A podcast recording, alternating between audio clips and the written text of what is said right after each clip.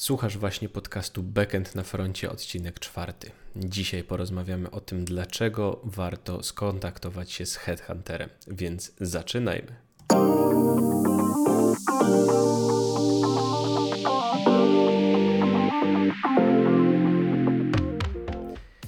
Cześć, z tej strony Kajetan Duszyński i witam Cię w podcaście w Backend na froncie. Po pierwsze, dziękuję, że tu jesteś. Podcast Backend na froncie to miejsce, w którym spotykam się z ciekawymi postaciami związanymi z dotnetem i programowaniem po to, aby dostarczyć Ci trochę zabawy i masę wiedzy, ale przede wszystkim, żeby dać Ci szersze spojrzenie na możliwości, jakie daje platforma od Microsoft.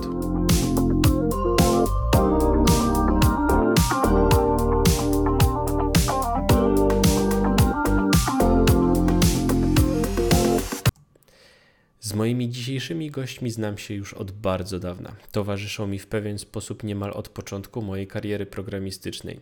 Wielu mogłoby powiedzieć, że mają w tym swój interes, ale prawda jest taka, że Rafał Niedziński i Damian Siekierski to rekruterzy, których nieczęsto spotyka się na rynku pracy. Obaj mają olbrzymie doświadczenie w rekrutacji specjalistów IT i obaj widać, że są stworzeni do tej roboty. Są pasjonatami w kontaktach z ludźmi, diabelnie skuteczni i zawsze niezwykle pomocni. Kiedy się poznaliśmy, zaskoczyli mnie swoją wiedzą na temat technologii Microsoftowych i języków programowania w ogóle. To goście, którzy na pewno nie pomylą Java z JavaScriptem, a co więcej, można z nimi spokojnie porozmawiać na temat nowości w chmurze czy najnowszym frameworku JavaScriptowym. Razem pracują w stosunkowo młodej, ale prężnie rozwijającej się firmie Regbolt, która mają nadzieję, że że niedługo namiesza na rynku agencji rekruterskich. Pamiętaj, że wszystkie notatki, linki i materiały związane z tym odcinkiem znajdziesz na stronie szkoła.neta.pl ukośnik BNF-4. BNF jak backend na froncie. A teraz przejdźmy do meritum. Dzień dobry panowie, jest mi niezwykle miło, że zaszczyciliście nas swoją obecnością. Widzę, że Damian nawet y, bardzo się poświęcił i pomimo tego, że odbywa właśnie wakacje w Stanach Zjednoczonych, to jednak do nas dołączył. Także jest Dokładnie. mi super, super miło, że, że, że udało mi się was ściągnąć, bo jeśli chodzi o rekrutację, jeśli chodzi o rynek IT, mam wrażenie od wielu lat, od tylu, ile się znamy, że y, dotnetowo i, i, i, jeśli chodzi o całe IT, to jesteście jednymi z najlepszych na rynku i nie boję się tego powiedzieć. Także wielkie dzięki od razu na samym początku i od razu zacznę od szybkiego pytania, takiego rozgrzewkowego, którego wszystkim zadaję. E, to znaczy, jaką ostatnio przeczytaliście książkę, ewentualnie jaki serial albo film obejrzeliście, który moglibyście polecić. Nie mówię tutaj tylko i wyłącznie o książkach o rozwoju, cokolwiek, co Was wciągnęło. Okej, okay. to może zacznę od siebie. My jesteśmy z żoną na etapie oglądania całej serii e, Avengersów, całej sagi Marvela w ogóle, więc oglądamy od Ironmana po e, ostatnio byli e, e, obrońcy galaktyki, tak? Już przekręciłem coś. Taki ze mnie, taki ze mnie widz. Ale e, tak, chłopaki nasi zaczęli powoli oglądać jakieś takie bajki Lego City e, z Avengersami i no mówimy, dobra, nie będziemy gorsi, trochę poznamy tą historię, więc sobie wymieniamy informacje, co u nich w bajce słychać, a co, a co na filmie, bo faktycznie są podobne scenariusze. E, bardzo ciekawe, bo ja nie byłem nigdy fanem science fiction i, i, i tutaj to nie jest do końca takie science fiction, tylko fajnie ta historia jest y, umiejscowiona w rzeczywistości. Te, te, te wszystkie postacie, które powstały, to też jakieś wyniki eksperymentów, tak, albo jakieś wiedzy. Więc e, bardzo ciekawa e, cała historia. Jesteśmy chyba na 15 filmie, a przed nami jeszcze chyba ze 14, więc kiedy jest okazja, to, to odpalamy z różnych Nie platform. Wiem. Nie wiem, kiedy znajdujecie na to czas, ale podziwiam, podziwiam, naprawdę super. A Rafał, jak, jak u ciebie? Słuchaj, wiesz co, ja ostatnio odgrzebałem gdzieś na Netflixie e, film, który mnie pochłonął, mianowicie Great Hack, nie wiem, może widzieliście. E, o, co prawda film z 2019 roku, ale o, o całym, wiesz, e, spektrum inwigilacji, prawda, Facebooka, wypływania pewnych informacji, oczywiście analizy, wiesz, mikrotargetowania, czyli Cambridge Analytica, to o czym wszyscy generalnie pewnie już nieraz słyszeli. Co prawda ich już nie ma na rynku, ale E, myślę, że to film dla, dla każdego, który, no, tak jak chyba wszyscy dzisiaj siedzimy na socialach, coś wrzucamy i nie jesteśmy za bardzo świadomi tego, co się z tym dzieje, jak mocno jesteśmy puszowani e, i jak duży wpływ to ma no, na takie dosyć ważne rzeczy, jak wybór, nie wiem, prezydenta w Stanach Zjednoczonych, prawda, e, w, nie wiem, czy, czy chociażby kampanie dotyczące Brexitu. No więc tak, to, to zrobiło na mnie dosyć duże wrażenie, nie? Pamiętam, pamiętam, że jak oglądałem ten film, e, to już było po kilku wiadomościach na Facebooku, jak, jak ludzie mi pisali, obejrzałem ten film albo obejrzałam ten film, od jutra po prostu nie ma mnie na Facebooku. Oczywiście po tygodniu wszystko wracało do normy, nie było żadnego, żadnego problemu, już wszyscy zapominali o tym mikrotargetowaniu, o tym wszystkim, a faktycznie to jest ciekawe, jak się też zobaczy od tej drugiej strony, jak się zaczyna... Yy, tworzyć jakieś reklamy na Facebooku i po prostu widać, że te algorytmy tam się grzeją na maksa, jak, jak, jak im odpowiednio dolców dołożysz do pieca, to jest niesamowite, niesamowite doświadczenie.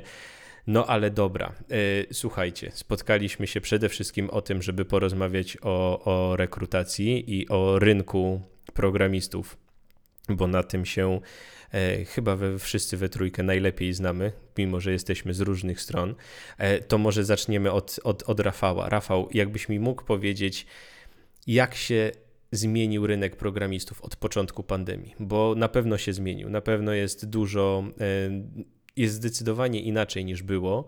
E, i jeśli jesteś w stanie w ogóle powiedzieć, osadzić to szczególnie w rynku dla juniorów, to znaczy jak się zmieniła ilość ofert i ilu jest kandydatów, czy faktycznie jest więcej kandydatów i mniej ofert, czy może już w tej chwili to nie wygląda aż tak źle?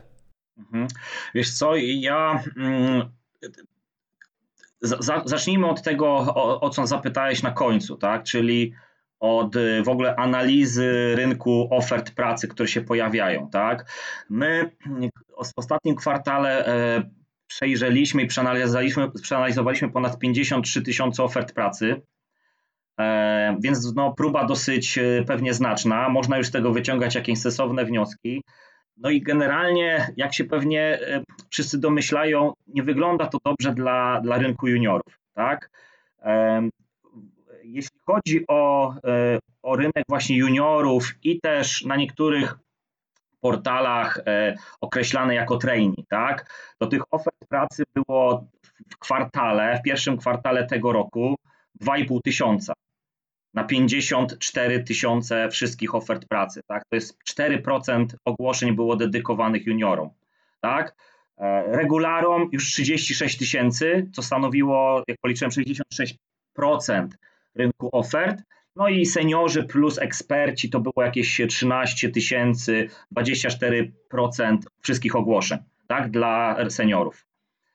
E, no to, to nie jest pewnie dobra informacja dla Twoich kursantów Kajtek, ale idąc dalej, e, mówię tutaj o, o, całym spojrzeniu, tak? Ale mówiąc o konkretnie tym, w czym Ty tworzysz, czyli w technologiach Microsoftowych, .NET C Sharp, to te statystyki wyglądają procentowo bardzo podobnie, tak? 3000 ofert na .NET, z czego dla juniorów było tylko 140, czyli tam 4,5%. Nie? E, no i to pokazuje jakby. E, I teraz pytanie, czy tych ofert pracy dla juniorów jest tak mało? Bo to niekoniecznie musi być e, prawidłowe, tak? Spostrzeżenie. Bo być może firmy nie szukają juniorów poprzez portale pracy. I dlatego tych ofert pracy jest tak mało. Ok? Więc to, to nie musi być, nie musimy z tego wyciągać jakichś tak daleko idących wniosków. Tak? Na pewno e, jakby przedstawiam e, dane, które pochodzą z, z różnych e, portali pracy dedykowanych IT, z jobboardów i tak dalej. Tak? Teraz jak bardzo się zmienił? Wiesz co, no, zmienił się pewnie bardzo i to wszyscy się spodziewamy, no bo każdy tego typu kryzys, jaki przychodzi, generalnie wywraca wszystko do góry nogami. To, co my widzimy najmocniej, to to, że no, Dalej, oczywiście e, brakuje, brakuje ludzi, specjalistów IT, e, rozumianych szeroko. Oczywiście programistów, prawda, administratorów, DevOpsów, ludzi od security, ludzi od big data, ludzi od data science i machine learning. Jak się zmienił? No, dalej jest nam, jak i naszym klientom, czyli pracodawcom, bardzo trudno pozyskać dobrych specjalistów. E, przez taką banalną oczywiście rzecz, jak praca remote, tak?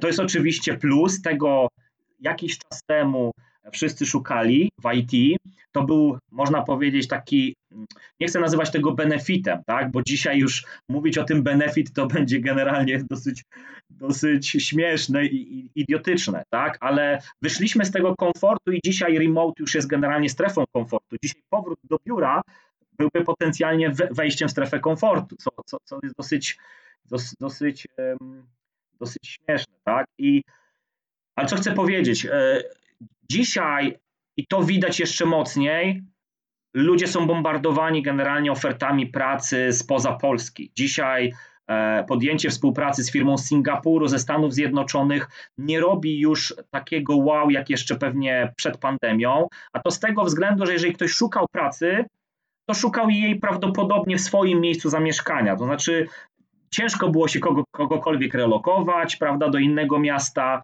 no bo nie musiał. E, tak, więc szukał z natury pracy e, pewnie gdzieś swojej lokalizacji. Dzisiaj ta lokalizacja stała się generalnie no, globalna, tak? Nie ma dzisiaj już praktycznie lokalizacji. Możemy pracować dzisiaj wszędzie i z każdego miejsca. No i to spowodowało tym bardziej, że o polskich programistów zaczęły do, do jakby tak, pukają firmy gdzieś z Europy, z Azji. Oczywiście to ma przełożenie jakby i w ilościach ofert, ale też i w stawkach, co jest, co jest jasne. No i tu jest faktycznie duże wyzwanie, tak? E, szybkie procesy, e, dzisiaj procesy rekrutacyjne, jak patrzymy i, i podpowiadamy naszym klientom, no nie mogą już trwać, nie wiem, 3 tygodnie, 4 tygodnie, tak? Najszybszy proces, jaki ostatnio mieliśmy, to był 3 dni. I, i to jest faktycznie coś, co, co jakby wy, wywróciło rynek do góry nogami, tak? E, to, to chyba to są takie zmiany, które, e, które wiesz, które powodują, że, e, że no, dla ludzi, którzy siedzą w IT, którzy wchodzą w IT, e, jestem mega dużym zwolennikiem tego, żeby ludzie się szkolili i, i, i, i też nawet, wiesz, do, dokonywali dokonywali, wiesz, pewnych nawet takich przebranżowień, tak? to, to jest mega, mega, mega yy, uważam cenne, mega ważne i to, co ty robisz, Kajtek i pewnie robi wiele osób, szkoląc młodych, to jest na pewno dobra, dobry kierunek, no bo, no bo wszystko generalnie idzie w stronę, prawda, automatyzacji wszystkich procesów, yy, więc no yy, na, na pewno mówiąc coś optymistycznego dla osób, które szkolisz, które pewnie gdzieś tam słuchają tego naszego podcastu, to jest na pewno coś, co jeśli będą wytrwali, to zakładam, że, e, że, że, że za chwilę te oferty pewnie e, będą mieli naprawdę e, na, na fajnych, takich oczekiwanych poziomach. No właśnie, bo tak, mi, tak, tak naprawdę wydaje mi się, że te oferty dla samych juniorów muszą kiedyś wrócić, bo szukamy specjalistów. Sami mówicie, że szukamy specjalistów, no ale tych specjalistów ktoś musi wyszkolić. To, to wiadomo, że pójdą na studia, pójdą na kurs. Kurs czy studia nie wyszkolą ich na poziomie specjalisty takiego rasowego, tylko muszą faktycznie zdobyć to konkretne doświadczenie. Także w końcu myślę, że firmy też będą musiały się obudzić z tym, żeby jednak, e, żeby jednak tych juniorów znowu e, zatrudniać. Natomiast ja, ja osobiście też widzę taki problem, e, nawet w firmie, w której aktualnie pracuję, że dużo firm się po prostu boi rekrutować ze względu na to, że nie potrafią sobie wyobrazić samego onboardingu osoby, która będzie pracowała zdalnie. To jest, to jest na pewno wyzwanie, tak? Bo jeżeli siedzisz koło tego drugiego człowieczka przez tych pierwszych kilka tygodni i ten człowieczek może ci przyjść do ciebie i się bezpośrednio ciebie zapytać o coś, zresztą widzisz też codziennie, co on robi, to masz gdzieś tam jakąś tam złudną kontrolę nad tym, że faktycznie on się dalej będzie rozwijał. Natomiast y, ciekawą rzecz powiedziałeś właśnie, e, że e, teraz, teraz już ten remote zaczyna być takim standardem e, i, i to bardziej, bardziej niepokojące jest, jak ktoś, jak ktoś do biura próbuje zrekrutować. To y, jak sobie wyobrażacie, i tutaj Damiana się teraz zapytam, jak sobie wyobrażacie czas po pandemii? Czy myślicie, że ten remote wśród programistów zostanie, bo widzę wiele też ofert pracy, tak jak przeglądam, jednak cały czas mówi się teraz remote, a potem powrót do biura. I, I tak jakby y, firmy widzą, że ten remote działa, bo już w tej chwili wszyscy się przyzwyczaili, robimy fajne wyniki e, na, na pracy zdalnej i nie ma tak, że, że pracodawcy się boją, że o matko, ten jak będzie w domu siedział, to będzie cały dzień grał na konsoli albo oglądał Netflixa, tylko widać, że ludzie faktycznie, faktycznie robią to co, to, co muszą. Więc myślicie, że po tej pandemii zmieni się trochę mm, to myślenie waszych klientów, czyli naszych pracodawców na temat tego, że koniecznie musimy pracować z biura, bo tam będziemy trzymać ten team spirit i, i po prostu innej możliwości nie będzie? Czy jednak, czy jednak ten remote stanie się większym standardem? Damian, co ty Mhm. o tym sądzisz? Powiem ci, że ostatnio takim e, modnym słowem, ale też mm, modnym, nie- w złym sto, słowo znaczeniu, jest słowo hybryda. I, I ta hybryda to jest trochę taka mm, odpowiedź em, wymijająca na to, co może się dziać po pandemii, bo hybrydą można nazwać 4 dni z biura, 1 dni, dzień z domu, tak? 3 dni z, z biura, 2 dni z domu i tak dalej. I firmy nad tym pracują. Zastanawiają się, na ile są w stanie poluzować w- m, te, powiedzmy, przychodzenie do biura, na ile uswobodnić takie decyzje i no, mamy różnych klientów. Jeden z naszych klientów zastanawia się, czy dla różnych ról nie wprowadzić y, innego nieco modelu, tak? Bo, bo programista programistą, ale też wokół e, Scrum Teamu jest e, Product Owner, jest Scrum Master, są team liderzy, e, więc tutaj każdy mm, może mieć inne przełożenie też na biznes i, i wymagałby tego biznesu obok siebie. Więc tutaj wydaje mi się, że już te czasy przed pandemią nie wrócą. Wydaje mi się też, że mm, tych ofert będzie, będzie więcej, bo firmy zaczęły szybko obserwować, co się będzie działo w trakcie tej e, pandemii. Tak? Marzec jeszcze był taką, takim, marzec 2020 mam na myśli, był taką jeszcze siłą rozpędu napędzany, kwiecień już nieco mniej i firmy zaczęły dosyć ostre cięcia. Niektóre jak widziały, że biznes leci, to wycinały, brzydko mówiąc wycinały, e, dziękowały za współpracę osobom średnim albo osobom z mniejszym doświadczeniem, które nie utrzymają e, tego celu, który ma firma. Tak? I, I powiedzmy, zostawały tylko w organizacji osoby, które powiedzmy tworzą trzon i, i są w stanie za dostarczanie produktów, czy utrzymywanie infrastruktury, czy innych rzeczy odpowiadać. Więc wydaje mi się, że to wszystko wróci. Już teraz widać, że są jakieś młodsze osoby w firmach, powoli są wdrażane, bo mm, wcale branże, e, jakby już branże się odbijają. Branże typu FMCG e, no to mają się bardzo dobrze, tak? E, e, Te, które są bardziej podatne na tą pandemię i, i, i w czasie tej pandemii nieco biznesy spowolniły, no to e, faktycznie jeszcze nie ma takiej otwartości i, i firmy są gdzieś, e, gdzieś zblokowane tak, na, na zatrudnianie młodych osób. Tutaj też znakiem zapytania, tak jak mówiłeś, jest e, onboarding, ale też e, przy profilu juniorskim e, wiadomo, że jest duża niewiadoma, bo ta osoba dostanie od razu pracę zdalną na ten moment, tak? I będzie tutaj takie prowadzenie tego kandydata, te danie takiej osoby, tego badiego, który będzie tą osobę prowadził, to, to wszystko jest taką, taką nieco abstrakcją, takim połączeniem dwóch światów wirtualnym, gdzie, gdzie ciężko wybadać kogoś, ktoś przychodzi czasami z mm, zerowym backgroundem, jeśli chodzi o pracę w profesjonalnym środowisku, o, pra, o pracę na profesjonalnych projektach. To wszystko challenge'uje taka osoba ze studiami, tak? Więc e, tutaj e, myślę, że na ten moment jest e, nieco mniej otwartości, a później wiadomo, że firmy będą chciały rosnąć. Wiele firm czeka w blokach startowych, żeby swoje budżety uwolnić i żeby inwestować, tak? Więc Okej, okej. No to miejmy nadzieję, miejmy nadzieję, że faktycznie to się będzie coraz bardziej otwierać i, i w końcu skończymy, skończymy ten temat. Myślę, że faktycznie do normalności to, to jeszcze nam daleko, o ile kiedykolwiek wrócimy, ale żeby ten rynek się troszeczkę uspokoił, bo, bo, bo coraz, coraz dziwniejsze są ruchy, mam wrażenie, wielu firm. Między innymi też, Rafał, wspomniałeś o, o wynagrodzeniach, że trochę, trochę się coraz bardziej zmienia, bo też polskie firmy muszą być w związku z tym coraz bardziej konkurencyjne, bo coraz więcej e, firm zagranicznych uderza do, do, do polskich specjalistów. E, I, I w takim razie troszeczkę, e, troszeczkę pociągnę sam temat wynagrodzeń.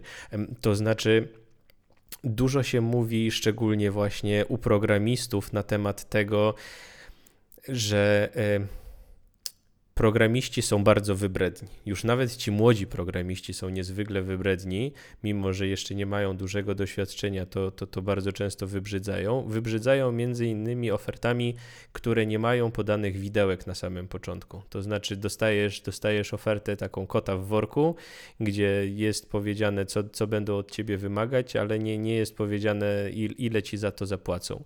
E, dlaczego nie we wszystkich ofertach jest, e, pod, są podane takie widełki? Rafał.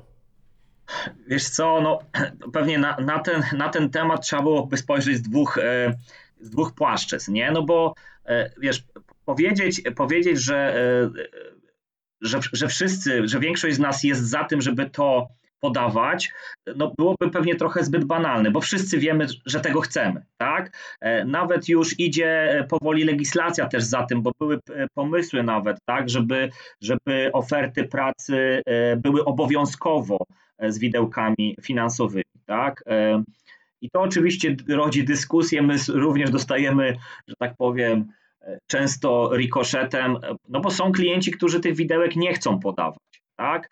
I teraz e, jakby z punktu widzenia e, wiesz, osób na rynku, tak, e, którzy dostają ofertę pracy, czy to w IT, czy pewnie również w innych sektorach, no jest ta presja, żeby te widełki były i to jest jakby dla mnie naturalne i dla wszystkich z nas, jak pewnie oglądamy i siedzimy i dyskutujemy, no to, to wszyscy są za. Ale jest jeszcze jedna płaszczyzna i pewnie warto o niej powiedzieć, a mianowicie płaszczyzna pracodawców. Tak? Teraz, gdybyśmy postarali się w, wcielić w rolę pracodawców, to pewnie nie każdy z nas, albo być może mniejsza, większa część z nas, jednak nie chciałaby tylko i wyłącznie konkurować na rynku stawką o najlepszych ludzi. Nie jest tak? No bo chcielibyśmy generalnie wiedzieć, że ktoś, kto do nas przychodzi, tak, czuje fan, czuje drive, prawda, docenia ludzi, z którymi się spotkał podczas rekrutacji, E, prawda, docenia projekty, docenia technologie, więc jest wiele aspektów, e, żeby, żeby, żeby pracodawca nie chciał konkurować. Oczywiście pracodawcy co robią? No, trochę chowają się za swoimi politykami i tak faktycznie jest, że nie chcą stawek, nie mogą. Mamy też takich klientów, gdzie jest to narzucone z grupy, prawda, jest to gdzieś z regionu narzucone, że po prostu polityka e, płacowa jest jest ukryta. Tak? Oczywiście większość z nas jak słucha, no to, to pewnie jest coś takiego jak polityka korytarzowa i wszyscy o tym gdzieś tam dyskutują, prawda, przy piwie, na imprezach, integracjach, nie, słuchaj, a no bo tyle, ja mam tyle, okej, okay, no to, prawda, I, i, i, i, i to oczywiście gdzieś tam zawsze e, e, budzi jakieś kontrowersje, nie? Więc e, pytanie jest pewnie bardziej na zasadzie tego typu, czy no właśnie, no bo, no bo jakby rynek wymaga, tak? I, i, i, i my oczywiście proponując oferty pracy, również staramy się pokazać pewne widełki, tak? I pokazywać te widełki, jakie są. Znowu dyskusyjne jest to, jak bardzo szerokie te widełki są i czy one są pokazywane tylko po to, żeby pokazać i zaspokoić i liczyć na to, że jednak ten programista, tudzież inny specjalista w IT nam odpowie, no bo to też nie o to chodzi, żeby teraz pokazywać, że no, drogi kandydacie, mamy widełki od 5 do 15, no bo równie dobrze można by było powiedzieć od 4 do 26, no to, to jakby nic nie niesie ze sobą, tak? Wiesz, i, i to jest chyba też problem, że, mm, że już tak dużo osób o tym wie i to staje się już takie trochę nawet, y, takie trochę przekręcone mam wrażenie, to już nie jest y, y, to już nie jest takie, wiesz, to, co, co mogłoby faktycznie nieść ze sobą jakąś informację ważną dla kandydata, tak? Więc, e, więc dlaczego są podawane? No pewnie z, z, wielu powodów, tak? E, pewnie polityka firmy to jest jedno, pewnie e, jakby walka o konkurencyjność, o zachowanie pewnych polityk poufności, prawda, między firmami. Wiesz, często jest tak, że firmy same wewnątrz siebie biorą udział w, w takich wewnętrznych badaniach, gdzie przesyłają powiedzmy do jakiejś niezależnej firmy jakie widełki oferują. E, w tych samych badaniach bierze udział ich konkurencja, a następnie każda z tych firm dostaje e, raport z benchmarkami rynkowymi, tak? czyli z firm, które biorą udział w takich badaniach. Więc wiesz, mam wrażenie, że te stawki się dzisiaj już na rynku um, powiedzieć stabilizują, to pewnie będzie złe słowo, ale one się gdzieś już zrównują, tak? I to widzimy. E, że, że coraz częściej kandydaci, którzy biorą udział w procesie, no tych ofert mają oczywiście kilka. E, no i, i, e, i też jakby tak dochodzi do, do, prawda, do wymiany jakichś kontrofert między, między samymi kandydatami, więc, więc, więc ta, ta, ta informacja o widełkach, o konkurencji, no mam wrażenie, że dzisiaj jest zdecydowanie ta wiedza silniejsza, zarówno i świadomość po stronie kandydatów, jak i samych pracodawców. No właśnie, y, bo y, to, to, jest, to jest fajne, że, że, że coraz więcej firm to widzi i, i jakby totalnie rozumiem kwestię polityk prywatności, tego, że w ogóle w firmie e, nikt nie wie, ile kolega zarabia. Czasami, czasami się tak zdarza, rzadko, ale, ale powiedzmy, że są takie, są takie wyjątki. Mm, y, ale powiedziałeś, że niektórzy nie chcą e, koniecznie grać właśnie konkurencyjnością stawek, tylko innymi benefitami albo albo, tą jakąś, jakimś klimatem w firmie, natomiast tego w ogłoszeniu bardzo często nie widać, bo bardzo często ogłoszenia są po prostu walone, wiesz, Tutaj mamy młody, dynamiczny zespół, działamy w skramie, damy ci e, opiekę tam medyczną, zaszczepimy cię przeciwko grypie i naprawimy ci zęby, nie? I to jest właściwie tyle. No i tego nie widać, jakby nie, nie widać tych takich ciekawszych benefitów. I w związku z tym, jaka jest, bo domyślam się, że wtedy, wtedy właśnie wchodzi taki Rafał i taki Damian, który jest y, rekruterem powiedzmy agencyjnym, a nie takim wewnętrznym, właśnie i, i powie, powiedzmy na dobry początek, czym się różni? Czym się różnicie wy, jako, jako rekruterzy agencyjni, którzy wyszukują um, tych specjalistów na rynku, od rekruterów, którzy działają wewnątrz firmy?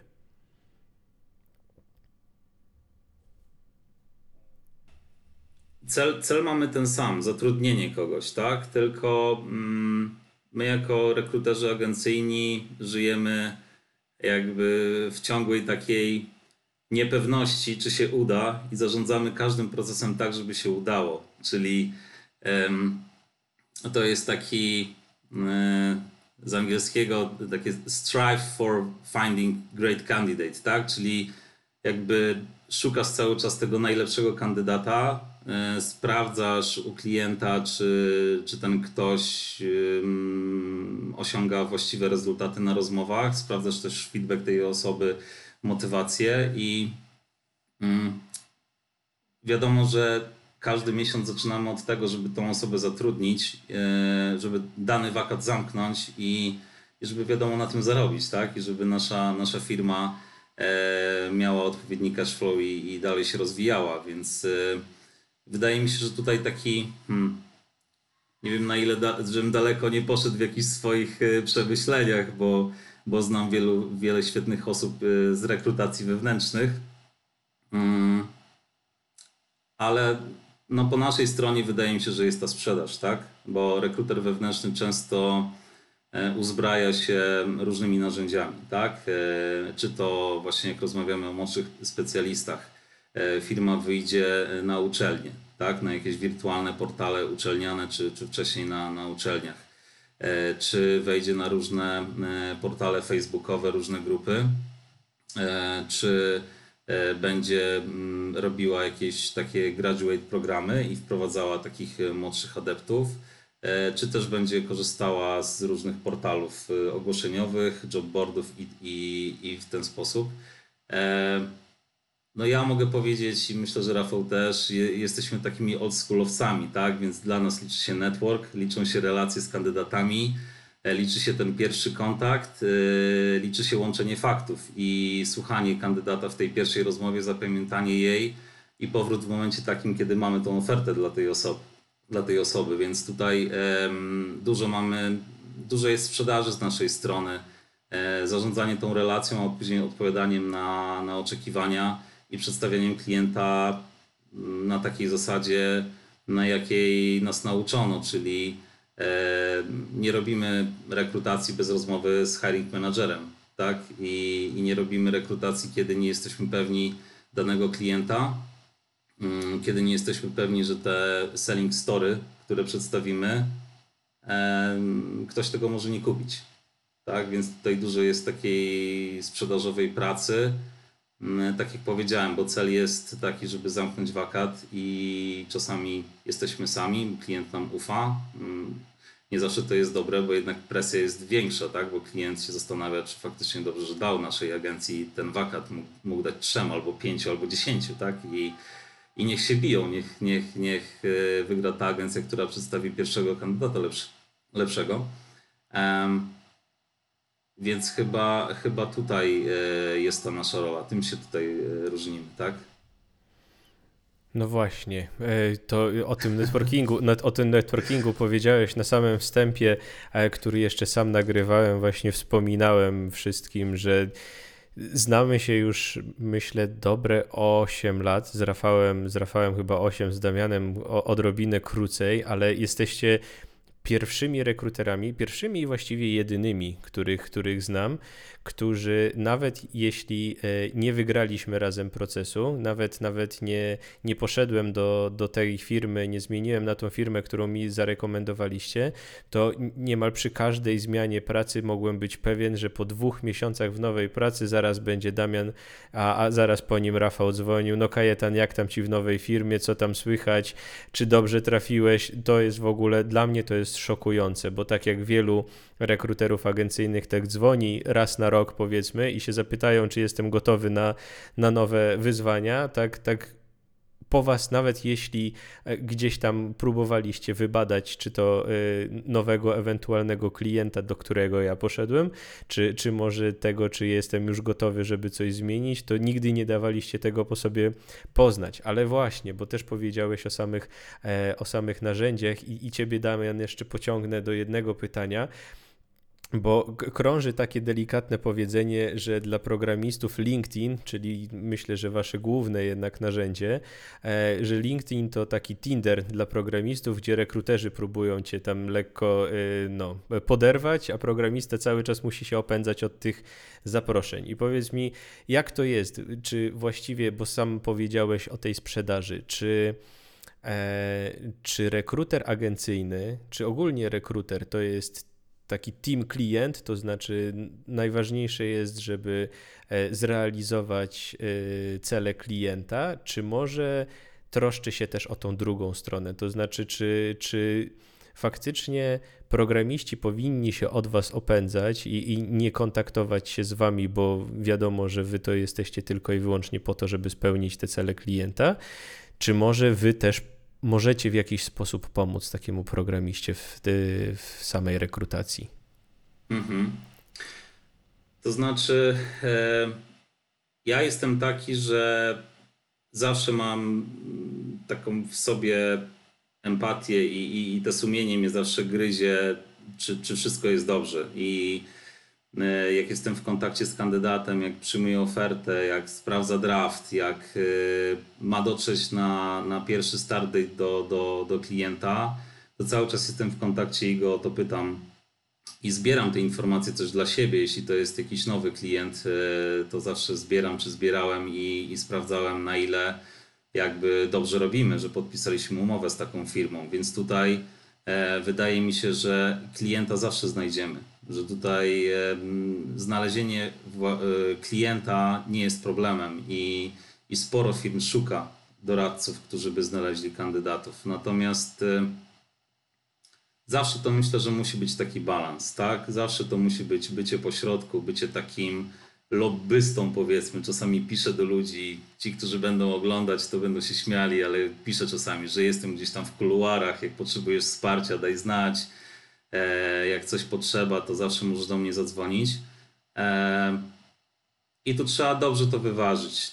To tak jak mówiłem, trzeba dobrze słuchać, umiejętnie słuchać. Jak czuć, że coś nie gra, nie, nie po to zbieramy feedback, żeby klientowi zaraz przekazać ten feedback i w ogóle zbieramy feedback i wyciągamy najciekawsze rzeczy, żeby powiedzieć klientowi i tak samo w drugą stronę od klienta do kandydata. Jeśli czuć, że jakby my robimy coś na siłę, że my próbujemy te połączenie jakoś e, scalić, to to nie będzie wcale dobry efekt. I, i, i ja jestem taki, że szybko mi działają receptory, że może coś nie działać. I zarówno klientowi mogę powiedzieć, słuchajcie, stawiajcie na inną osobę, bo, bo czuję, że motywacja jest gdzie indziej. Czuję, że ten kandydat może po prostu wybrać inną ofertę, ale tak samo e, kandydatowi, jak z nim rozmawiam, jak czuję, że ta moja oferta od mojego klienta nie jest najlepsza, e, to jestem w stanie mu powiedzieć: Słuchaj, czuję, że to nie jest najlepsza oferta.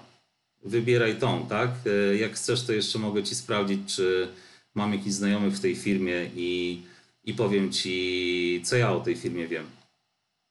Więc e, gdzieś jesteśmy po środku, ale dzięki kandydatom zarabiamy.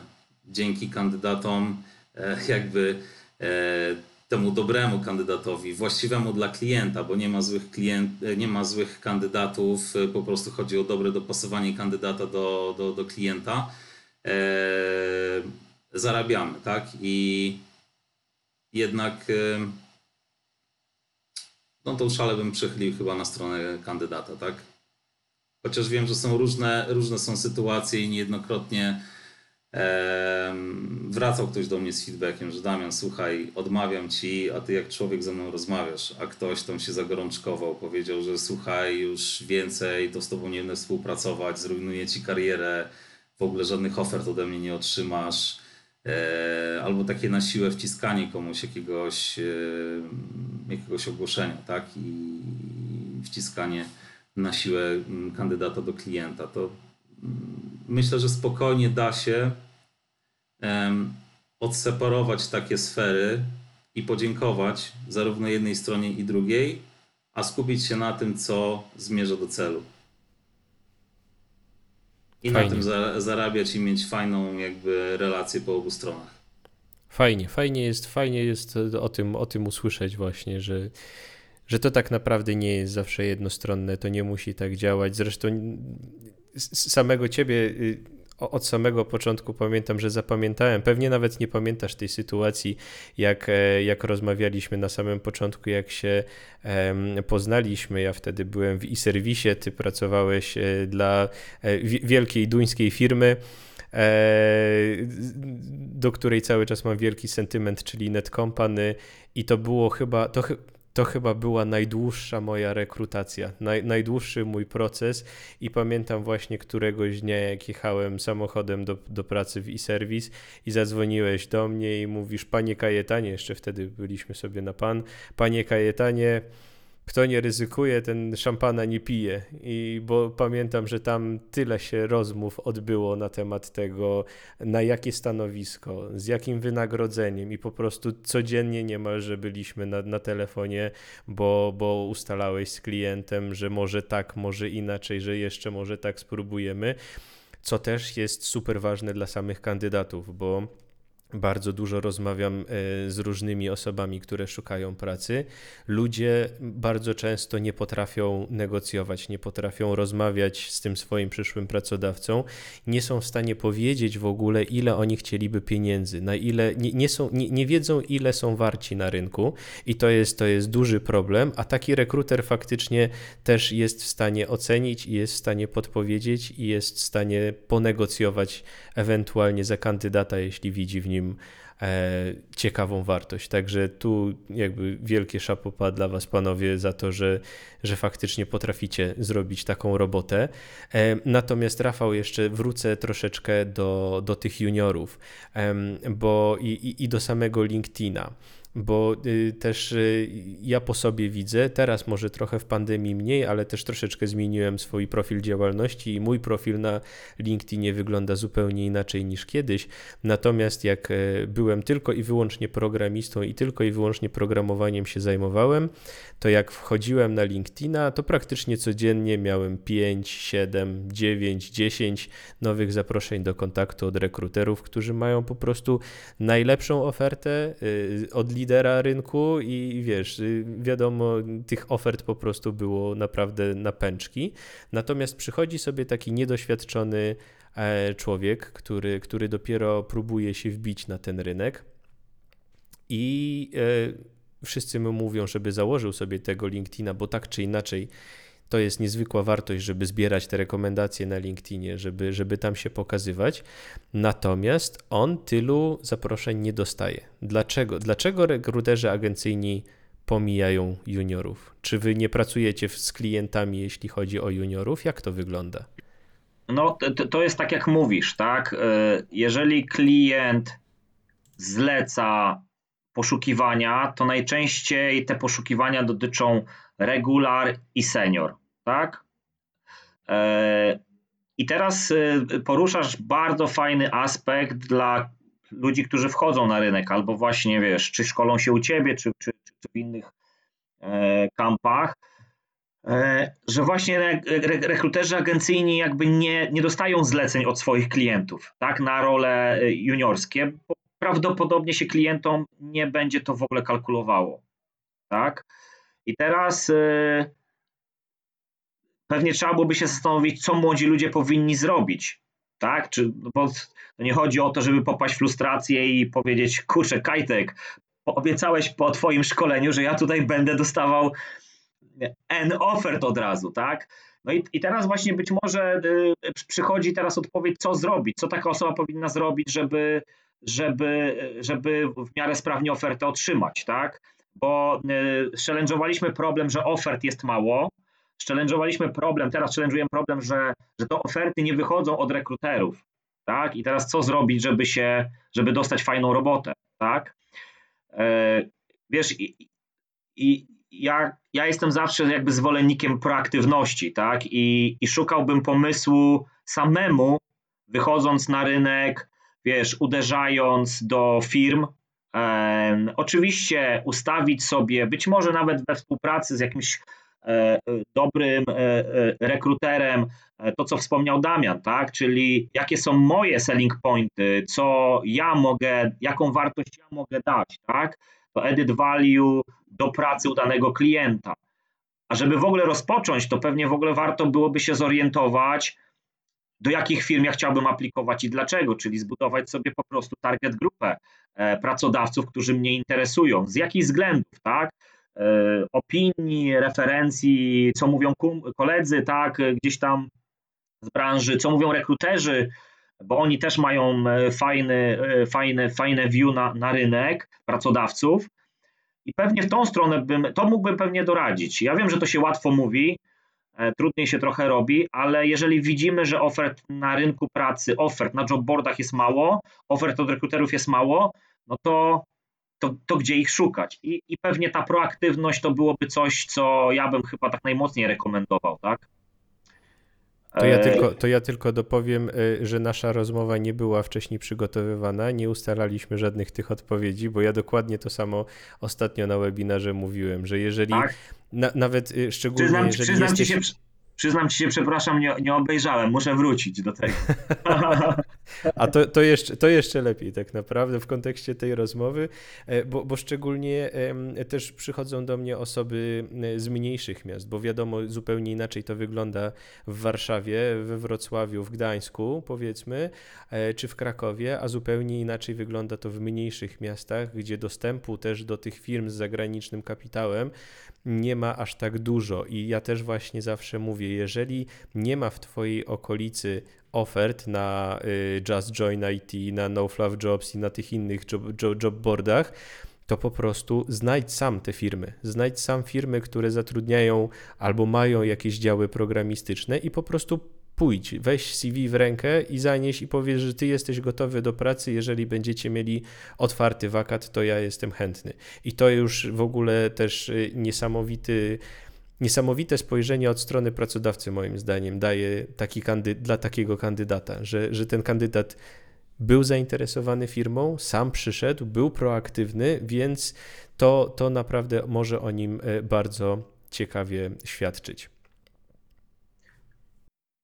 Tak, tak, no zdecydowanie. To wiesz, poruszyłeś, poruszyłeś, poruszyłeś te kwestie, które pewnie są ważne dla każdego pracodawcy dzisiaj. Zakładam, że sam y, uczestniczyłeś w wielu rekrutacjach y, od strony technicznej i pewnie y, być może jak zaraz gdzieś challenge'ujemy, że, że, że właśnie ta proaktywność, ta wychodzenie z inicjatywą jest szalenie istotne. Tak? I to jest jakby taki pierwszy przyczynek, żeby pokazać swojemu przyszłemu pracodawcy, tak, jestem osobą, która faktycznie jak będzie problem, to, to pokaże rozwiązanie. E, więc, więc moim zdaniem to jest coś. I, i, I wiesz, nawiązując jeszcze do tego, co powiedzieliśmy sobie wcześniej, w sytuacji, bo wspomniałeś, że być może jestem z mniejszej miejscowości, prawda, gdzie tych pracodawców IT, nie wiem, może jest je, jeden, dwóch głównych, prawda, ale na początku naszej rozmowy powiedzieliśmy, że dzisiaj, jak chyba nigdy wcześniej, ten, ten rynek pracy bardzo się otworzył właśnie przez pandemię.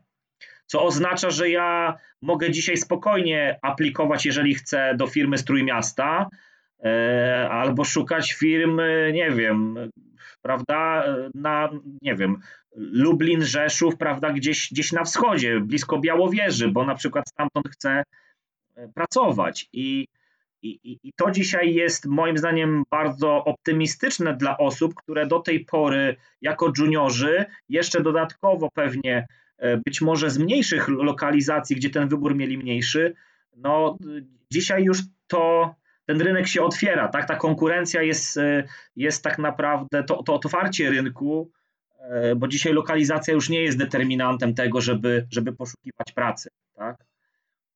I, to uważam, że jest akurat. E, ja, ja to postrzegam jako, jako, jako pozytywne zjawisko dla osób na pewno, które na rynek pracy wchodzą. Pewnie, pewnie. A tak jak, tak jak e, wspomniałeś, jeśli chodzi o, o, o, te osoby proaktywne na, na rozmowie technicznej, to jak, jak pracowałem głównie właśnie, znaczy dużo przy, przy rekrutacjach tych technicznych, to zdecydowanie więcej osób się dostawało do firmy, jeżeli były aktywne na rozmowie. Nie tylko o, odpowiadały sucho na pytania, ale chciały, chciały dyskutować, chciały poprowadzić tą rozmowę nie tak, jak sobie koniecznie rekruter zaplanował, że zada mu takie, takie i takie pytanie, tylko jak się wywiązywała z tego jakaś ciekawa dyskusja na temat programowania, ja się bardzo często łapałem na tym, e, jak, jak rekrutowałem technicznie, że nagle godzina mija, a ja zadałem dwa pytania, nie? Tak naprawdę z listy, którą miałem przygotowaną, E, bo, bo tak mi się dobrze z człowiekiem rozmawiało na temat technologii. I ja już wiedziałem, że jak teraz mi się tak dobrze z nim rozmawia, to będzie mi się dobrze z nim pracowało i to od razu, to od, to od razu było czuć i, i taka osoba bardzo szybko się pojawiała znowu w firmie. Także to jest, to jest faktycznie wielki plus, jeżeli ktoś przychodzi na rozmowę otwarty, jest charyzmatyczny, e, jest chętny i pokazuje to, że faktycznie warto z nim porozmawiać i, i że to będzie miła rozmowa, co też mi przypomina e, rekrutację w Netcompany, jak, jak e, nie, nie, o, nie, nie mówię o samej rekrutacji technicznej, ale potem była jeszcze druga, druga, drugi poziom, gdzie ważne było właśnie, żeby pokazać siebie jako osobę, jako ciekawą osobę, która może być ciekawa też dla, dla pracodawcy. To, to już, to, to pamiętam jak, jak, jak Damian mi podpowiadał, żeby, żeby pokazać się właśnie od tej strony jak najlepiej. E, I właśnie a propos tego pokazywania się e, przyszłemu pracodawcy, y, bo mamy mm, w ofertach często długą listę tych e, wymagań wobec, wobec kandydata. Na pierwszym miejscu w 99% wykształcenie wyższe kierunkowe. W drugim miejscu 2-3 lata doświadczenia, nawet jeśli to jest stanowisko juniorskie. No i potem dopiero zaczynają się jakieś tam wypisane technologie faktycznie. To Damian, y, jak to faktycznie jest? Czy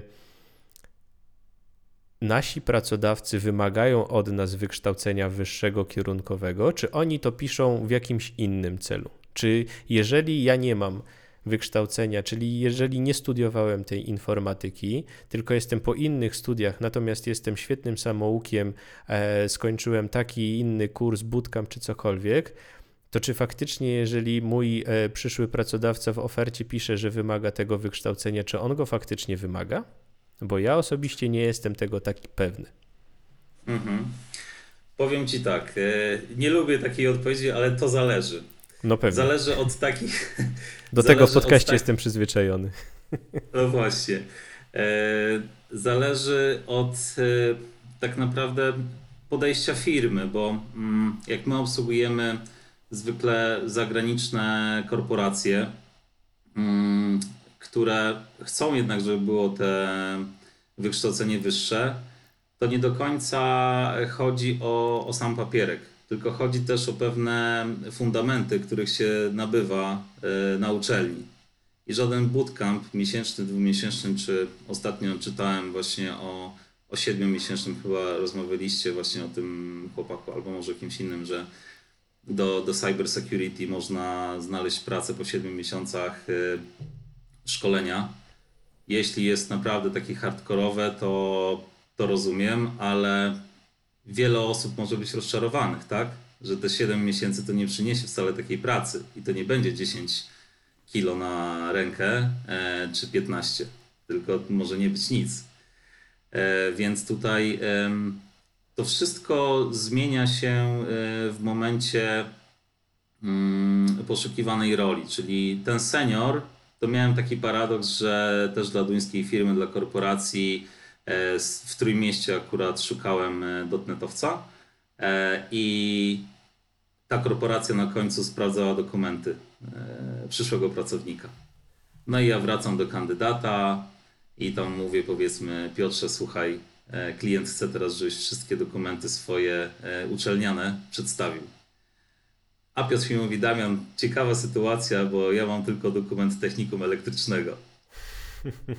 Ale robił projekty, wiesz, dla BP, e, a może nie będę za bardzo zdradzał, bo to zaraz na LinkedInie można szybko takie rzeczy zweryfikować. Ale powiedzmy, robiła ta osoba wiele rzeczy dla międzynarodowych klientów i dla tego menadżera z Danii już y, ważne było to doświadczenie, tak? To, co nabyła ta osoba podczas swojej pracy 10 czy 15-letniej.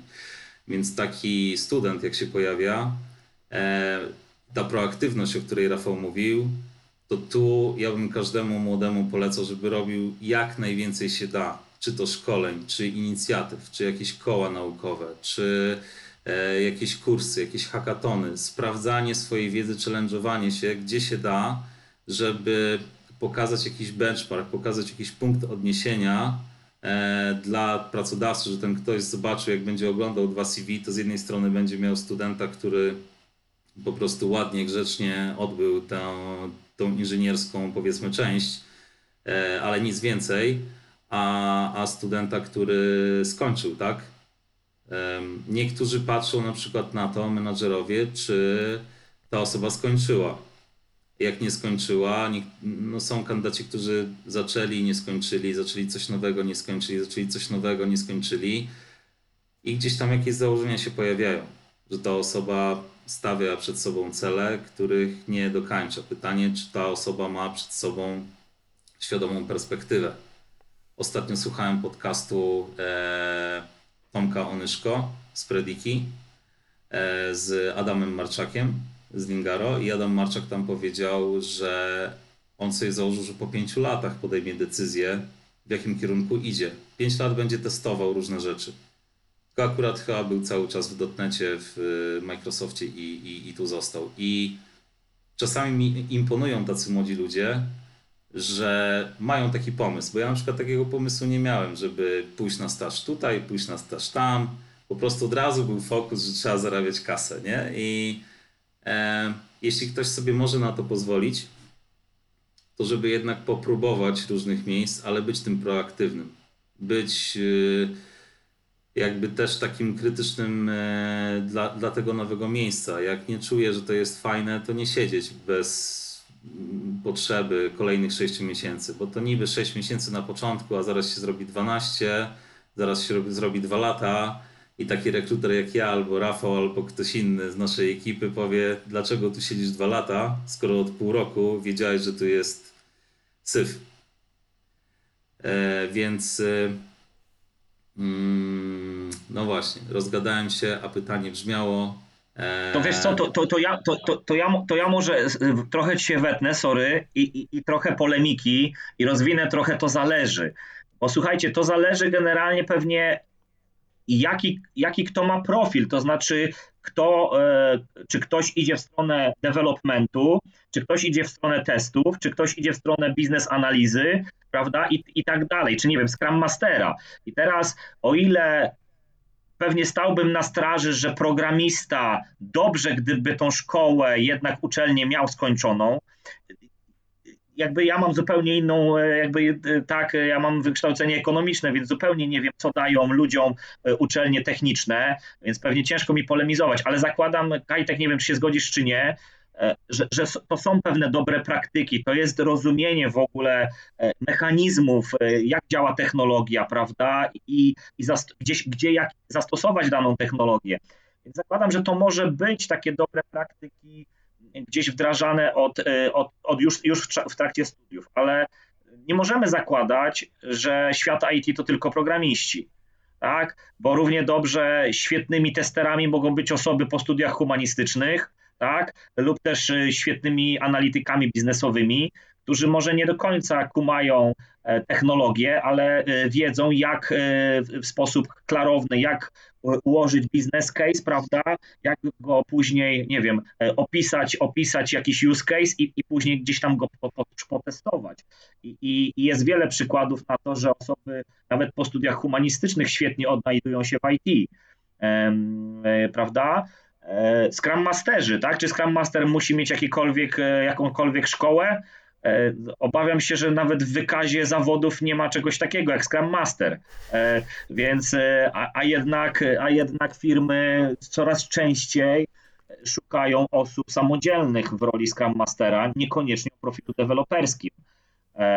Prawda? Więc no tak, to jest chyba to, to, to jest to chyba to zależy właśnie, nie? O których tam mówił. Już, dobra, już, wiem, dobra. już wiem, jak daleko dopłynąłem. To jeszcze do, dodam. E, jeszcze dodam od siebie. Mm, tutaj, żeby może ma, ma, małe wskazówki dać e, młodszym, e, młodszym e, specjalistom. Trochę się utarło, tylko też bym nie chciał, żeby zaraz ktoś zmieniał studia, ale trochę się utarło dla niektórych brandów, dobrych brandów w Warszawie czy, czy w Polsce, że te politechniki na, nadają pewien ton, że tam jest e, algorytmika, logika, że ktoś po powiedzmy wydziale mini to będzie tym kimś, kto e, jak usiądzie do pracy, to się zastanowi, jaki jest cel tego zadania e, i, i, i spojrzy na to wszystko z takiej perspektywy, żeby znaleźć e, właściwy, właściwy sens i, i podnieść tą rękę wtedy, kiedy widać, że czegoś brakuje, jeśli, jeśli sami nie potrafimy czegoś rozwiązać. I nie wiem, czy mam rzucać przykładami, ale Politechnika Warszawska to myślę, że cały czas jest e, on top, ale też wydziały cybernetyki na przykład na Wacie, e, czy też e, mm, o polsko-japońskiej szkole słyszałem dużo dobrego od niektórych klientów. I to, co Rafał mówił przy, przy wcześniejszych wypowiedziach e, odnośnie LinkedIna i gdzie szukać powiedzmy jakichś perspektyw dla siebie, to LinkedIn jest fajnym narzędziem dla ludzi takich młodych, które się rejestrują, żeby zobaczyć na przykład, bo jest wyszukiwarka, zobaczyć, kto po mojej szkole jest w jakiej roli, w jakiej firmie. I no, zakładam w branży IT jest większość ludzi logicznie myślących, więc da się ułożyć dla siebie jakiś logiczny ciąg i zobaczyć, ok, a tego koleżkę to kojarzę, tak? Gdzieś tam z korytarzy czy z jakichś wirtualnych pokoi, tak? Które mają teraz miejsce. E, I może w ten sposób, tak? E, też można gdzieś dotrzeć i nagle znaleźć. Niejednokrotnie, jak z kimś rozmawiam, podaję też, y, kto w tej firmie pracuje, żeby ktoś sobie sprawdził na LinkedInie profile tej firmy. Nagle ktoś mówi, wiesz co, akurat z takim chłopakiem to mi przyszło studiować. I fajnie, bo gdzieś tam się nasze drogi rozeszły 10 lat temu. Więc y, to mogłoby być też dobre. Mm, no, ale każdy klient jest różny i tutaj bym w ogóle młodszym specjalistom nie doradzał, żeby koniecznie rwali się do, naj, do top of the top. Nawet fajniej jest zacząć na początku z mniejszego rozpędu, zacząć nawet w tym e, jakimś mniejszym mieście od jakichś projektów, które, które, które są. E, a my, rekruterzy, wychwycimy tą osobę. To nie ma w ogóle takiej opcji, żeby nie znaleźć kogoś takiego i, i żeby ten ktoś yy, za 2-3 lata nagle nie przeniósł się do innego miasta, tak? Miałem ostatnio taki ciekawy case jak z chłopakiem z Białego Stoku. Sam w Białym Stoku dwa lata pracowałem, żyłem. E, mówię, dobra, z Białego Stoku to ściągnę spokojnie do Warszawy tego, tego chłopaka. On mówi, wiesz co Damian, no robię projekt dla Belgii, i robię w takich pieniądzach, że ja nie potrzebuję Warszawy do szczęścia. Białystok I nagle mówię, wow. Bia Białystok wow. mam wrażenie, że jest takim, taką e, e enklawą w Polsce, jeśli chodzi o programistów. Wiemy, wiemy doskonale, jacy programiści wyszli z, z Białego no Stoku. Tak, no, no, tak. i, no i umówmy Milionerzy. się, że coś, coś, coś tam jest, coś tam jest. nie wiem, czy to powietrze tam od tych żubrów, czy, czy co tam się dzieje, ale, ale coś jest, coś jest w tym Białym Stoku niesamowitego. Natomiast e, chcieliście, chcieliście challenge'u z mojej strony, e, bo właśnie, ja mam, ja mam troszeczkę obawę cały czas o te uniwersytety, czy o te politechniki, e, takie, że ja osobiście no już parę, parę naście, nie, parę jeszcze wciąż na szczęście lat temu skończyłem tą Politechnikę e, i to były zupełnie inne czasy. Tak naprawdę, jak ja kończyłem swoje studia, to były zupełnie inne czasy, zupełnie inny rynek, zupełnie inne stawki również, ale to jest, to jest e, jakby w związku z wieloma rzeczami e, taki stan rzeczy. Natomiast ja do dzisiaj mam trochę żal do swojej uczelni, że ja wyszedłem ze swojej uczelni nie umiejąc programować. Ja kompletnie nie potrafiłem programować wychodząc z uczelni. Ja się nauczyłem programować w pierwszych firmach, w których pracowałem. A mam wrażenie, że dzisiejsi juniorzy już nie mają tego komfortu. Oni nie mają tego komfortu, że oni mogą wyjść z uczelni nie umiejąc programować. Bo ja umiałem, ja umiałem świetnie UML-a, E, wiedziałem, jak stworzyć hurtownię bazy danych. Wiedziałem naprawdę, y, czym są algorytmy, czym są struktury danych. E, potrafiłem się poruszać po różnych systemach operacyjnych. E, ale jeśli chodzi o programowanie, to właśnie trochę, trochę tam dziabnąłem Java, trochę dziabnąłem C, trochę nauczyli mnie Delphi, które już wtedy było obiektem muzealnym. E, no a, a C-Sharpa pamiętam miałem jeden, jeden semestr, gdzie przepisywałem kod z, z zeszytu, z kartki, którą dostałem po prostu i kompletnie nie wiedziałem, co tam się dzieje. I faktycznie wychodząc ze studiów, ja nie potrafiłem programować, niestety. I miałem na szczęście to szczęście, że trafiłem na świetnych pracodawców i, i na świetnych później kolegów, którzy mi pomogli w tym rozwoju. Ale teraz jest coraz większy problem, że firmy nie zatrudnią osoby, która nie potrafi programować, natomiast y, potrafi logicznie myśleć, bo nie ma, mam wrażenie, na to czasu, bo właśnie potrzebujemy specjalistów. I y, jakby też nie musimy cały czas wchodzić w tą polemikę, bo wiadomo, że jakby w tej chwili mm, nie zmienimy podejścia naszych pracodawców do tego, że, żeby wymagali albo nie wymagali uniwersytetu. Natomiast y, czy jeżeli nie jesteśmy po tym uniwersytecie, albo jeśli nie mamy dwóch lat doświadczenia, a jest to na dwóch pierwszych e, pozycjach w ofercie, to nie powinniśmy wysyłać CV, czy jednak słać to CV i próbować, bo niektórzy mogą po prostu szukać osoby, no właśnie, chociażby z tym doświadczeniem, tak? Ktoś szuka osoby z dwuletnim doświadczeniem.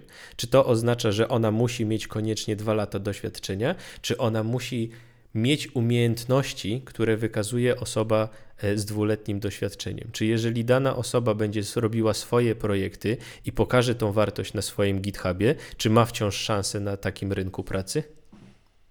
Ma. Jeśli GitHub y, jest y, zapełniany, jeśli ta osoba mm, dzieli się wiedzą, jakoś kontybuuje mm, z innymi osobami, to to, to jest też duży plus. E, zastanowiłbym się nad tym, żeby jednak zwracać uwagę nad y, jakiś przedrostek junior, czy trainee, czy bo dwa lata to może być też trochę tak, że mamy software development life cycle, nie? I dwa lata to może być kilka takich cykli, które klient jednak by chciał, żeby ten kandydat przeszedł, żeby ten kandydat wiedział, że jest pewna sinusoida, że nie będziemy cały czas na fali, tylko może zaraz być jakiś niuans, którego po prostu ten człowiek nie zna, a firma by oczekiwała, żeby ten człowiek znał, żeby już trochę przeszedł, a nie rozłożył ręce w pewnym momencie, tak? Więc tutaj um, Dwa lata to, mm, to, to wiesz, zależy jaki profil, bo jeśli ktoś naprawdę się czuje, że trochę już popisał w sieci, wiesz, też miałem taki przypadek dla w ogóle tych duńskich firm, to sporo w swojej karierze. Też bardzo fajna firma, która właśnie w reklamach, rozmawialiśmy sobie trochę na początku o Google, o tym jak te reklamy wyskakują z różnych stron. Szukasz czegoś dla dziecka, nagle w trakcie pracy ci wyskakują jakieś rzeczy, po prostu hulajnogi, nie hulajnogi i się zastanawiasz jak to, dlaczego. E, I właśnie mm, mój imiennik Damian e, miał chyba dwa czy trzy lata doświadczenia, był na studiach wtedy.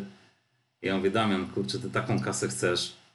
E, nie wiem, jak to wyjdzie z tym klientem. A on powiedział, że on programuje od wieku mm, powiedzmy średniej szkoły, tak? Kiedy był w średniej szkole. I że to jest jego konik i C Sharp i w ogóle od właśnie C w górę. E, no i ostatnio jak rozmawiałem z takim agile coachem, to on mówi, że on cały czas wymiata, że seniorzy to w ogóle jak on przyszedł, to się bali, e, że, że, że ich wygryzie, bo był taki łebski. Więc, więc da się, tak? Ta chyba proaktywność to, to jest świetny w ogóle mm, świetny punkt, tak? Że jak ktoś po prostu próbuje, chce, chce próbować, tak, to żeby chcieć próbować. Już ten cel to gdzieś tam nam się naświetli po poznaniu, ale mm, bym, bym próbował, tak? Dwa lata bym się zastanowił, poczytał może lepiej ogłoszenie, ale jak jest rok, jak jest jeszcze junior dopisek, to znaczy, że ktoś chce wprowadzić do zespołu kogoś, za kogo e, starszy specjalista będzie odpowiadał. Czy to właśnie deweloper, czy jakiś e, administrator, czy, czy DevOps, czy ktokolwiek. Kropka. Dobrze, czyli, czyli jest szansa. Jest szansa cały czas dla tych młodych, którzy, którzy będą, będą cały czas próbować wchodzić w ten rynek. E, panowie, no, moglibyśmy pewnie rozmawiać przez e, północy o, o, o naszym ulubionym temacie, bo ja też nie ukrywam, że bardzo lubiłem E, rekrutacje, procesy rekrutacyjne. Zresztą, jak się wejdzie na mojego LinkedIna, to, to też po mojej historii zatrudnienia to widać, że, że lubiłem sobie pochodzić na rekrutację, więc lubiłem porozmawiać sobie z rekruterami i, i, i z różnymi pracodawcami, co y, bardzo często i gęsto mi odradzaliście, nawet swego czasu, e, żeby może, może jednak gdzieś osiąść na dłużej, co mi się w końcu teraz po wielu latach udało. Natomiast na zakończenie, Rafał, jeszcze do Ciebie pytanie czy masz jakąś taką wizję idealnej współpracy na tej linii klient, rekruter, kandydat? Bo wiemy, że są różne historie właśnie zresztą, tak jak Damian e, wspominał, że, że, że potraficie, nie daj Boże, dostać e, SMS-a z pogróżkami, że, że zniszczą wam karierę, bo wiadomo, że w internecie wszyscy się czują bardzo mocni i bardzo, bardzo chętnie by niszczyli innych ludzi. Natomiast czasami coś nie, nie gra. Czasami coś nie gra i to z różnych stron, zarówno z programistów, którzy to już wiele lat temu tak naprawdę powstawały te artykuły o IT arystokracji, którzy są E, tacy niedobrzy, bo tylko wymagają, ale ci rekruterzy też, e, też, też czasami potrafią mieć, e, mieć coś tam za, za rękawem, a nie, nie do końca tam w ostatniej chwili wy, wy, wy, wykorzystują jakieś asy, nie, niekoniecznie w dobrą stronę taką czy inną. No i wiadomo, że ci klienci też różnie. Czy, czy mamy jakąś taką, masz jakąś swoją wizję, co można byłoby jeszcze poprawić u programistów czy u rekruterów? tak waląc wiesz, do ogółu. Wiesz, y, y, pewnie jest tak, że czarne owce są generalnie wszędzie, nie? Więc, y, więc jakby to jest jeden taki stereotyp i taka prawidłowość, ale jak pytasz, wiesz, o to, co, gdzie ja widzę powiedzmy taki, wiesz, fajny, fajną synergię, to pewnie trzeba sobie w ogóle uzmysłowić od tego, że tu nie ma elementu generalnie, który komuś chce zrobić coś złego, tak? Bo wszyscy generalnie gramy do jednej bramki. Pracodawca ma coś do zrobienia, e, do sprzedaży jakiś soft, tak, specjalista IT, weźmiemy testera czy analityka, e, ma do zrobienia jakąś konkretną robotę, za którą chce dostać konkretną kasę. I czasami e, w tym wszystkim pojawia się rekruter, który generalnie chce pewnie pomóc i jednemu, i drugiemu. Tak jak dobry doradca, nie wiem, od nieruchomości, od kredytów, każdy z nas korzystał i wie, jaką rolę odgrywa, tak? ma po prostu zdjąć, e, zdjąć e, część pracy, ma nam pomóc, ma nam doradzić e, i, tak, i, i jakby to jest jego, jego rola. teraz wiesz, jakby sprowadzić to do, do, do jakichś takich, wiesz, w miarę takich dla mnie przynajmniej najważniejszych rzeczy w tym pytaniu, tak sobie teraz szukam, to ja bym się oparł generalnie na takim takim sformułowaniu, że w sumie od pracodawców to, czego kandydat potrzebuje, a czego uważam jest e, bardzo duży niedosyt na rynku. O tym wspominał też Damian. I, i, I, jak widzimy różnego rodzaju posty z procesów rekrutacyjnych, to ten największy hejt wylewa się na pracodawców i na rekruterów z tego powodu, że brakuje czego? Brakuje feedbacku, tak?